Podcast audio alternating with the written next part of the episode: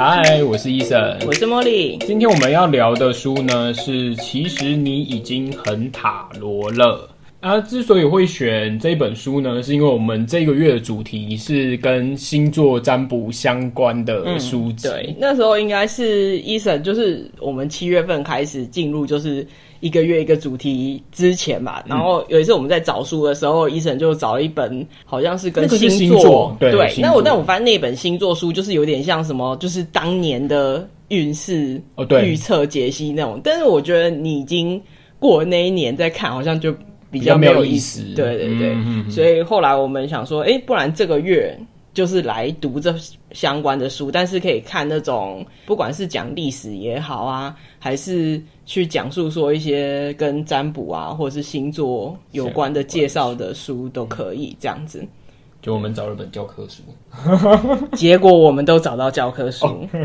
我当时看到，就是我当初选的书，就是我们下下礼拜会讲的那一本，是跟星座有关的。嗯，我其实大抵知道那应该是类似像教科书的，只是因为。当时在书店工作的时候，那本书卖的蛮好的，所以我就觉得，哎、欸，应该挺值得一看的。嗯、对，然后我自己心里有底是教科书。然后 Eason 选这本，其实你已经很塔罗了，了，就是书名如此的轻松，我就想说，应该是一个很轻松的入门书吧？轻松的入门书，对对对对。就后来发现，它是一个很实用的教科书，就是当你真的实际上在占卜的话，比较像是。对，可以自自学的吧？哎、欸，对，对对，你你如果帮人家分析的时候拿出来看，就不太专业啊。但是你自学的时候，可以参考它上面讲的内容去练习，这样子。因为毕竟这本书的作者保罗·凡顿·史密斯，他本身就是从事塔罗牌的分析跟教学工作，嗯嗯、然后他在看手相哎。啊，对，他还会看手相诶，没错，哦、他书里面有提到这件事情。他还担任那个就是雪梨心灵学院的校长，所以由此可见，你就知道他对教学应该是蛮有一套的。欸、他的书就是呃值得参考这样子。对，嗯，他书其实一开始写他的历史写的并不多，对不对？他就是简单稍微提一下塔罗牌是什么，然后塔罗牌历史，然后他现在要讲的塔罗牌是哪一种？因为他是十四世纪开始就有这样最最基础的出现了。因为他有讲到就是跟扑克牌的那种相对应点，对对对对，就是扑克牌是从塔罗牌。衍生出来的，对对对，所以它里面就是也有提到，就是它有不同的花色，然后也有一到十，哦，然后还有四张特殊的牌，就是那个你看根本就是扑克牌啊，就是形是很像的，对对对。你看像扑克牌有那个梅花嘛，它就是权杖，然后我们不是有那个红桃，它就是圣杯，那我们黑桃它就是宝剑，然后还有方块，它是五角星。所以其实它都是相对应的、嗯、啊，它总共有哎、欸，它这样几张牌，二十二加五十六嘛，好像有那个大大跟小，对不对？对，它就是前面最前面吧，就有提到，就是有那个有那个大阿尔克纳牌跟小阿尔克纳牌，嗯啊，那个。大阿尔克纳牌的话，其实就是我们平常那个塔罗牌，我们会知道，例如什么倒吊者、愚人这种，就是、就是比较知名的那个牌面，对，知名的牌面就是。就是这个大阿尔克纳啦、嗯，那小的话就是我刚刚讲的，说很像扑克牌的这种，有一到十在、嗯。对，好像我我依稀有印象，就是在我的少女时期，就是塔罗好像曾经一度非常的流行哦。对，就是不管是你去学怎么分析它，还是说呃会有人去收集那个卡片，嗯，对对对，收嗯收集卡片，但他可能没有在算，可是他可能会那时候就是会。会有一些呃一些漫画家或是插画家会出他们的版本的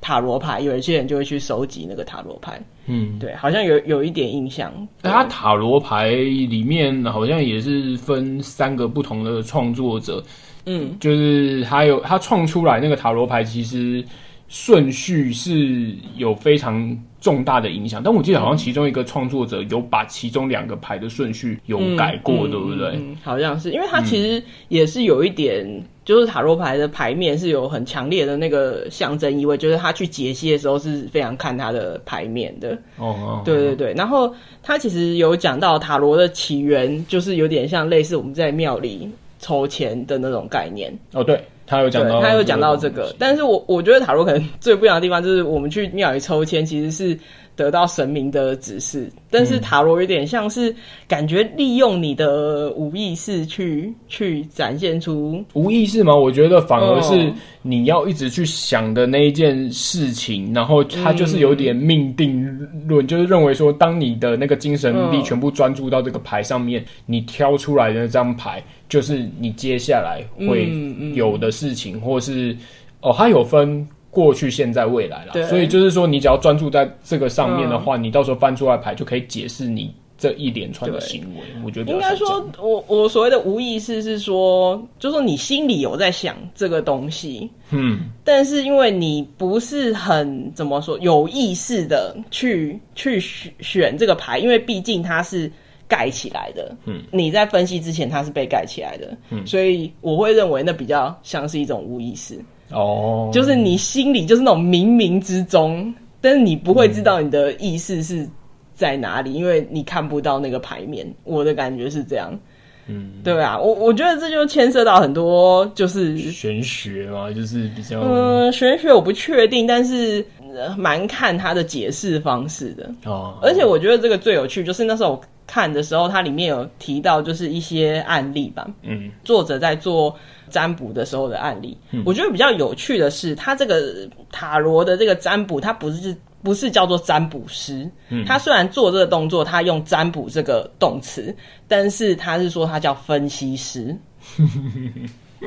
对啊，所以就是蛮有趣的，就是所以我我认为就是它里面有很多解释的空间。它整本书啊，其实。写法是非常雷同的。一开始他会先介绍，就是牌上面的图案所代表的意涵。那我我会推荐大家哈，如果有在看这本书的话，他刚开始解释了那个图片上面的叙述啊。你可以就是比较认真的去看它，因为它的资料实在是太多，你很容易就会忘记。但是，呃，这个是有点图像的联想法啦，就是我以前有学过一个，好像叫超强记忆法，它就是靠着图去说故事，然后会让你记得说，诶，这一个是做什么用的，因为它实在太多了。其实一开始看的时候，我觉得应该看过就会记得 OK。结果越看越后面，就发现根本就很难完全记得。我觉得这个就是练习很重要吧，因为他在解解呃解释那个权杖牌组的时候，就是他就有讲这个权杖牌组的整个整副牌，他都讲完之后，而不是整副牌，就是只有这个权杖牌组这一个牌组，他讲述完之后，他就有跟大家讲说，你就可以先用这个牌组去练习怎么样分析。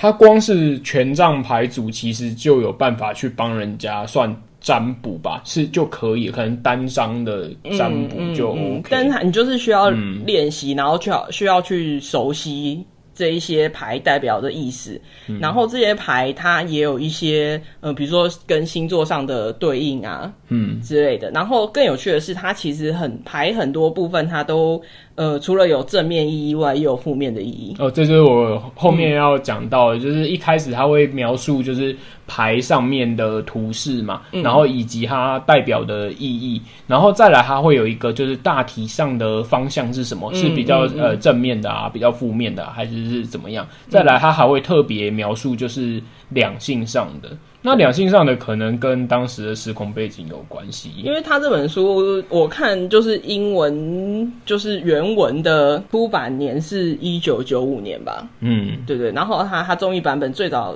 的中译版本是一九九七年，所以是九零年代的书，所以他其实我一开始讲说他两性关系其实就是单纯讲男女之间，但不不见得是比如说爱情的关系。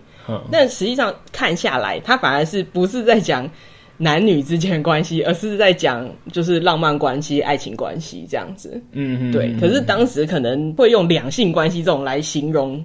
浪漫关系吧。嗯，对对对，所以他会用这样子，然后有特别再加一个两性关，嗯、就除了大体上是怎么样，他还会多一个这个两性观。然后，因为他作者后面有讲，很多人来就是算塔罗牌，很多是想要问爱情的。所以他这个还特别写一个，就是说，如果是在有点像是，如果是在爱情上，要怎么去解析这个牌？对对对对。呃，然后第三个就是，当这张牌是倒立的时候，代表的意思是什么？那它其实你看下来，就会发现，倒立基本上就是跟它原本正立的时候是有一点反方向的，或者是说意思是差不多，但是你要再更努力，或者是过程要更辛苦才可以达成。嗯嗯那像它这个牌有正立跟倒立，就完全都是不一样的，就是它代表的意思就是差很多。而除此之外，它一般倒立的牌是要求你要回归到上一个，例如它开始讲牌，它从 S 开始就是一嘛，嗯、然后二三四五六。那它如果例如说你现在看到六的倒立牌的话，那它其实就是要你回到五的正立的牌，牌然后去。嗯就是代表说你可能还没有领悟啦，你要等到五的这一关过了才到六这种感觉，嗯、所以我刚才会讲说排序其实很重要。对，然后它的就是解释的角度非常的多，嗯、那就牵涉到一个问题：如果解释这么多，我不是看图说故事，那它准吗？嗯。然后针对这个问题，就是作者也有提到准不准这件事情。我觉得他会讲说他是分析师的原因，我觉得就有点像我们刚才说。算塔罗有点像去庙里求签嘛，嗯，他就是有点像那个解签师的人一样，嗯，就是他也是要了解你现在碰到什么，你想问的是什么问题，嗯，然后他针对你这个问题再去做，就是这个签的解答。嗯，所以像塔罗牌也是，就是他会变成说，他跟来就是来问的人，来算的人，他也要跟他就是要先聊，互，要互动，聊，对对对对，所以所以某从某种角度上来看的话，就是今天你也是来算的人，有信任这个分析师会分析给你的东西，嗯，对，因为可能今天不管这个分析师是谁，你抽出来大概可能就是类似这些牌，就是你要。嗯想要问的这些问题，你就抽出来就会是这些牌。那分析师要怎么分析？他要知道你现在面对的是什么问题，就是知道的越细节，他可能就会所谓的越准，就是知道越多细节，可能才会越准。然后这个也取决于就是分析师的能力，还有他认识的广度。哦，对啊，刚刚呃，所以才会说要很常练习，就是这样。然后包含说，我觉得它里面写的一些分析内容，可能也是符合当时的年代、时空背景。时空背景就是的确，他有提到，就是说他在分析那个所谓的两性关系一个括号这样子，嗯、他他的那个对象其实是一个同性恋者。嗯。对，但是他今天他不知道他是一个同性恋者的时候，他可能就没有办法做出一个很好的分析。嗯，但是如果他今天知道，他就说，哎，那可能这一个所谓的两性，它里面出现的这个女性，有可能跟你的恋爱关系有关，嗯，但是可能不是跟你谈恋爱的那个人，可他可能是影响你的恋爱观的一个人，类似像这样子。但呃，书里面讲的案例跟状况不是这样啦，但是这也是他的一个分析的方向。哦，对，它里面其实每一张牌都隐隐含着就是非常多不同的东西，就例如他讲那个好了，后面除了一到十以外，它会有侍卫、骑士、皇后。然后还有国王，嗯、那像他讲那个骑骑士啊，就是可能介于二十一岁到三十岁，你就会发现他各个牌组里面的这一些就是人工头了。我们讲扑克牌就是人工头的部分，就是就就是其实都是有差不多年纪，或者是说他可能代表什么属性，然后又或者是他可能是什么星座，但是星座好像一般要还要再搭配另外一张牌才能辨别是什么星座这样子。诶、欸，我觉得辨别其实星座的话，它应该是拿来做一个分类，然后跟嗯，嗯，它也是一个分析的点啦。就是说，如果是浅白一点讲，就是说你可能会遇到什么星座人，或者是这个人是什么星座。但是我觉得，嗯，他在讲到星座的时候，其实是有点像是把它分类的感觉。哦，可能因为我们下一本是要聊星座书嘛，嗯、我已经先看了一点，所以我一个感觉就是，他那个星座只是在做一个。因为星座本身就是一个分类的方式，嗯嗯，他在做那个分类，因为我觉得塔罗很 detail 诶、欸，它不只是聊到我们刚刚就是讲说呃可能方向，他聊到又聊到金木水火土这个他也也会套进来，所以然后还有因为他那个财概富精神对他那个概念是就是做一个分类，就是你想要看哪一个方向，或是这个是比较偏向，比如说刚才说金木水火土这个东西，对对对，它就是会有很多是象征的啦，然后你要在呃针对来问事的人，然后他想要问的东西，然后去做分析，对。对，刚才不是有说那个那个侍卫骑士的那个啊？对，他在讲的时候，我我觉得还有一个就是这本书你会觉得他很老派的地方，就是侍卫骑士国王皇后，他是把它叙描述成一个家庭哦，对。但我实际上看的时候，我就觉得他不必然是要一个家庭，他反而是就是比较像是成年男子、成年女子、未成年男子、未成年女子，女子对。对哦，讲到这个，补充一下哦，刚刚讲完说他那个牌就是倒立的。结束了之后呢，他会从一介绍到就是国王嘛，嗯，嗯，那在后面他就会讲一个故事，那这个故事往往就是像刚刚 Mori 讲是一个家庭，他就是有哥哥妹妹、爸爸妈妈这样一个家庭，然后他会跟你讲说，哎、欸，他是怎么从一到十，他一般是讲直接一到十而已啦，嗯嗯嗯，那那个后面的就只是说他年纪可能是二十一到三十岁啊，或者是二十一岁以下。这种就是刚刚讲人工头的部分，但是他在讲那个一到十的故事的时候，其实就是以家庭为一个出发点。对，对他就是、嗯、呃，但也可以说，因为他他的年代背景的关系，他所以他选择用家庭去讲，然后有可能它其实只是一个象征啊。嗯，因为我们那时候看完的时候，就是有一个感觉是。他说的这些事情，基本上就是人的一生会碰到的事情啊。对，这个我有同感。你你会出生的话，基本上你一定是有你的家庭，即使你的亲人已经亡故了，嗯、你还是有你原来的那个家庭的状态。哦，或者是你可能有养父养母，或者是你有一些表兄弟姐妹啊、堂兄弟姐妹之类的关系。总之，一个人他不会是一个人，他总是在家庭里面，所以他才会用家庭去讲。我我是觉得他。刚刚有讲到说，它里面就是很像你一个家庭，然后可能会经历、会碰到的事情。嗯嗯、老实说，它就是一个人生观吧。我觉得它里面所有的东西组成，就是你可能人生里面会碰到的事情。对，因为它权杖、圣杯、宝剑、五角星，其实分别分类为就是行动、情感、思想，嗯、然后跟实质的。那种就是财富这样子分类成这几个，那这些东西的你去混合在一起，你就会发现你人生中会碰到的事情不外乎就是这些事情。对对，然后它一二三四五六七八九十呢，又分别就是，例如说决定啊、选择啊、嗯、放弃啊、坚、嗯、持啊、稳定，类似像这种东西，嗯、你就发现啊啊，不就是人生会碰到的这些这些事情嘛？那你看他刚刚说那个会讲感情的部分，可能就是当时候来问塔罗的。可能都是对感情就是比较迷惘的，所以会去问，嗯、所以那时候好像就变成一个风潮，这样一个流行。那但是也会随着就是时代的不同，嗯、我觉得现在塔罗的解释可能跟这一本书又会有一些不同，他会把现代元素加进去。呃、对，就是说它的基本上还是没有变，但是他分析的方向可能就会变得更广。嗯，就是他所，比如说他所代表的元素，跟他象征的人物，或是那张图里面他要表达的意义，其实是不会改变的。嗯，但是分析的方向，他可能就会改变。还有，它其实里面还是有一些很具体的教学啦，比如说你那个牌面怎么怎么洗呀、啊，然后然后要怎么摆呀，对对对对 对，抽的方式啊，就是这些东西就是很明确的去告诉你。嗯，然后我觉得看这本书。有趣的地方就是，你就会有个感觉，是塔罗真的是你可以自己学来，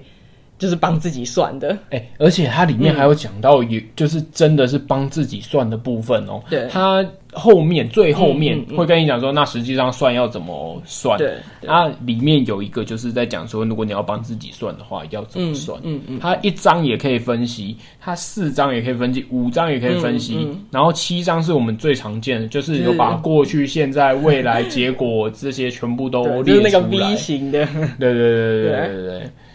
所以其实它蛮具体的哦。我我一开始以为说就是啊，都只会给你个大概呃大方向啊，然后打个迷糊仗这样，嗯、没有。不可能，那如果只有这样，他不可能就能写一本书啊。啊，它里面写到那个哦，过去还是例如说两周内啊，或者什么，我想说哇，具体成这样哎。对，但是虽然说这么具体，嗯、它里面有讲到一些案例，就是说他的来算的人，他在意太在意，就是说他讲出了这些具体的内容，结果其实他是碰到了对的人。但是他就是故意放掉这样子，哦，对，然后结果这个作者他就想说，哇，你已经五个里面有四个符合了，那是很难得的状态，嗯，对啊，所以他真的只是一个预测跟可能而已，就是他也是这样承认，而且呃，说真的，就是作者自己也讲，其实就是算得准，对方才会回来找你，再回来啊，那算不准的，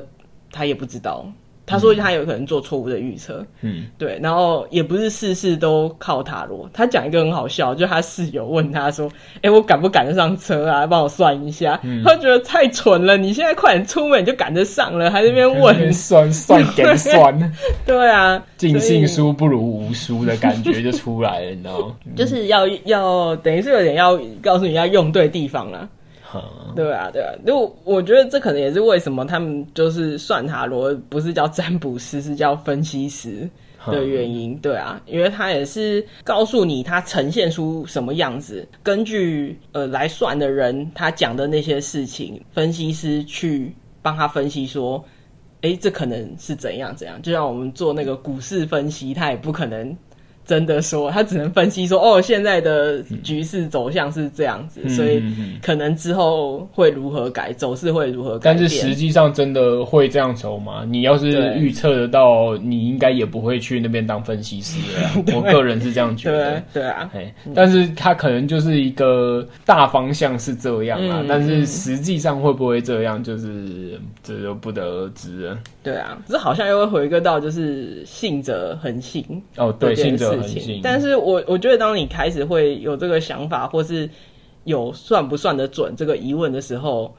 其实你就是不信。对啊，因为我就是不信。我我觉得我就是不信的人，因为信的人他就会觉得他的确是一个引引导的嗯方向。嗯、对，嗯、但我我会觉得，虽然我不信，但是呃，我会觉得他很有趣，他的确是一个参考。嗯，就像我们可能早上如果觉得今天心情特别不好，可能就会看一下星座运势。哦，如果星座意思是说你今天真的很糟，你觉得啊，果然就是这样嘛，就是注定的啊。啊，如果他说，哎、其实你今天会很好，就觉得啊，那我可以打起精神，今天会过得很好。啊、哦，对对对，就是我我觉得对我来讲是这样啦。就其实我看到最后我还是没信他，但是我觉得他对于牌面的解析，我觉得是非常有趣的。哦，对，牌面上面的解析，而且我觉得他摆那个实在是很具体，很很惊人呢。对，过去、现在、未来，然后呃，还有答案哦，有一个是答案，嗯，对哦，而且他还讲，因为他毕竟是靠这赚钱，他就说，哎，你排出来，你千万不要跟人家说答案是什么，我先不要，先要吊一下他胃口，要不然你一讲完之后，后面二十分钟的分析他都不听了，你赚不到钱哦。嗯，他不是有讲说他。这一个毕竟是就是谋生的工具，对，所以他也直接就跟这来算的人就讲说：“哎呀，你毕竟是客人啊，那到最后其实讲的话一定都还是好听啊，就是一定要引导你往正向的方向去走，只是大体来说就是正确。”然后客人也是就是笑笑的，对啦，说的也是，你也是出来做生意的。我我后来看他写这个，我想说说的也是。如果跟你讲说，哦，你这不行啊，你要买什么东西啊，要在我来，诶。要再来我这边再算啊什么？那不就是有点，就是你就会怀疑他是不是来骗钱的？对，骗你买这个买那个啊，然后要信他，这样也是蛮奇怪的。嗯，对。他说他也是有很认真，就是算过三个多小时的，然后然后他就觉得说啊，不行啊，他还是出来赚钱的，还是应该要就是设一个。时间好像他后来好像四十五分钟，是不是？然后还跟外面的那个警卫大哥讲说：“哎、uh, 欸，如果超过时间，你就探头进来，然后讲一下说啊，你才花多少钱而已，你要把你一生全部都算完你。对 ”我就觉得还蛮好笑的。对啊，就是对，反正就是有很很现实的部分啦。那至于准不准这件事情，作者就是也是讲的蛮暧昧，就是说、嗯、类似说这一段时间就是同样一件事情抽出来的牌基本上。大同小异，接近。对对，所以他认为还是有某种准确度了。嗯，对啊，他是用这个来举证啊，就是说就是在。这个时间他可能来七八次，就发现那个牌解释出来其实都很、嗯、很接近，所以他认为还是有可信度。对啊，而且毕竟就是算塔罗这件事情，它它不是科学，所以你也不能用所谓科学验证，因为它本来就不是科学的。对，所以你无从验证起。对 对对。啊，各位听众，不知道听完我们我们现在讲的这个，其实你已经很塔罗了，你有感受到你很塔罗了吗？嗯，对啊，我我觉得真的就是你，其实你已经很塔罗，真的就是塔罗就在我们生活之中，他就是在讲你的人生，对，对我想讲的就是这个，真的真的就是这样，所以、嗯、对，也没有中文书名，也没有骗人这样子，没错，蛮好的。好啦，那今天的读书会就分享到这边喽，我是 Eason，我是 Molly，那我们下次读书会再见喽，拜拜，拜拜。